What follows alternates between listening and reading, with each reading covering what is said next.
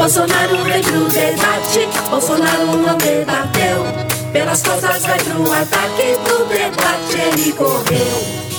E aí, Bolsonaro, vai ficar tocando terror e se fingindo de santo na campanha ou vem debater olho no olho com Haddad? Começa agora o programa Haddad Presidente 13, todos pelo Brasil.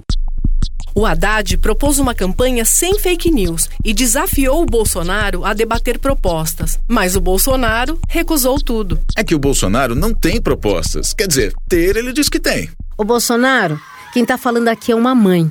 É verdade mesmo? Eu vi no jornal que você quer ensinar a distância desde o fundamental, desde as crianças de 6 anos de idade. Você sabe quantos milhões de crianças vão à escola para poder comer merenda? Porque em casa a família tá toda desempregada, Bolsonaro. E aí? Nossos filhos vão ficar sem uniforme, sem sapatinho, sem material? As crianças não vão ter professora para ensinar, para tirar dúvida, para cuidar? E vai fazer o quê com tanto professor, merendeira, milhares de funcionários? Vai demitir? E tem mais. Eu trabalho para sustentar minha casa. Agora, só porque você quer economizar as custas da educação, não vou poder trabalhar? Ou vou ter que contratar alguém para manter as crianças quietinhas na frente do computador? Ensino à distância para o fundamental. Que raio de ideia é essa, Bolsonaro? Haddad, quando a gente ouve uma proposta como essa, entende porque o Bolsonaro foge do debate, né? Falei, infelizmente, meu adversário não tem problema nenhum pra nada. Imagina você, uma criança, estudando, ao invés de estudar na escola, estudar pelo computador. Você acha que vai aprender alguma coisa sem a presença do professor? Isso é uma estratégia para demitir os professores. Isso vai baixar a qualidade da educação. Bom, vamos comparar a proposta de ensino fundamental à distância do Bolsonaro com as propostas do Haddad para a educação. O que nós vamos fazer? Vamos pegar a rede federal inteira, que é SENAC, SENAI, Institutos Federais, Cefetes. Nós vamos adotar escolas estaduais públicas, começando pelas de menor desempenho, maior evasão, para justamente promover a qualidade e manter os jovens motivados numa nova escola de ensino médio. Haddad, você é professor, sabe a importância de valorizar o magistério. Você sabe que eu e minha esposa somos professores e vivemos do nosso salário. E eu tenho a honra de ter sido ministro da Educação que criou o Piso Nacional do Magistério. Além disso, eu criei a Universidade Aberta do Brasil, que visava dar justamente formação inicial e continuada, sobretudo, para as professoras brasileiras. Eu quero Haddad aê, e tamo junto aê, pelo Brasil, por todos nós. É 13, todos pelo Brasil.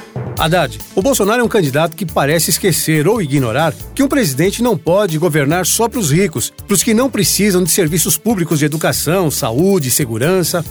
Mesmo o projeto de segurança dele, o que é? Mais violência.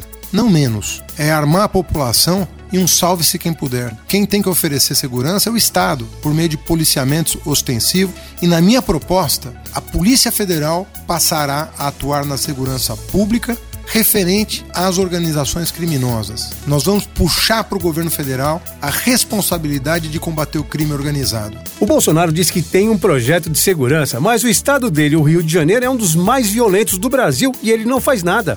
O que você sabe, ouvinte, de alguma proposta, algum projeto do meu adversário para a segurança? Em 28 anos, ele só votou contra os trabalhadores. Ele votou contra as empregadas domésticas. Ele votou contra a CLT. Ou seja, uma pessoa que realmente escolheu um lado e não é o lado do povo. Quanto a isso, parece não haver dúvida. Pessoas como a Regina Atala, que é portadora de deficiência e mãe, estão muito preocupadas com a postura do Bolsonaro. A gente não é tonto. Pense, seu filho fora da escola, sem educação inclusiva, o benefício da prestação continuada sendo interrompido, uma série de serviços de reabilitação que hoje a gente tem no SUS, que é universal e gratuito para todos.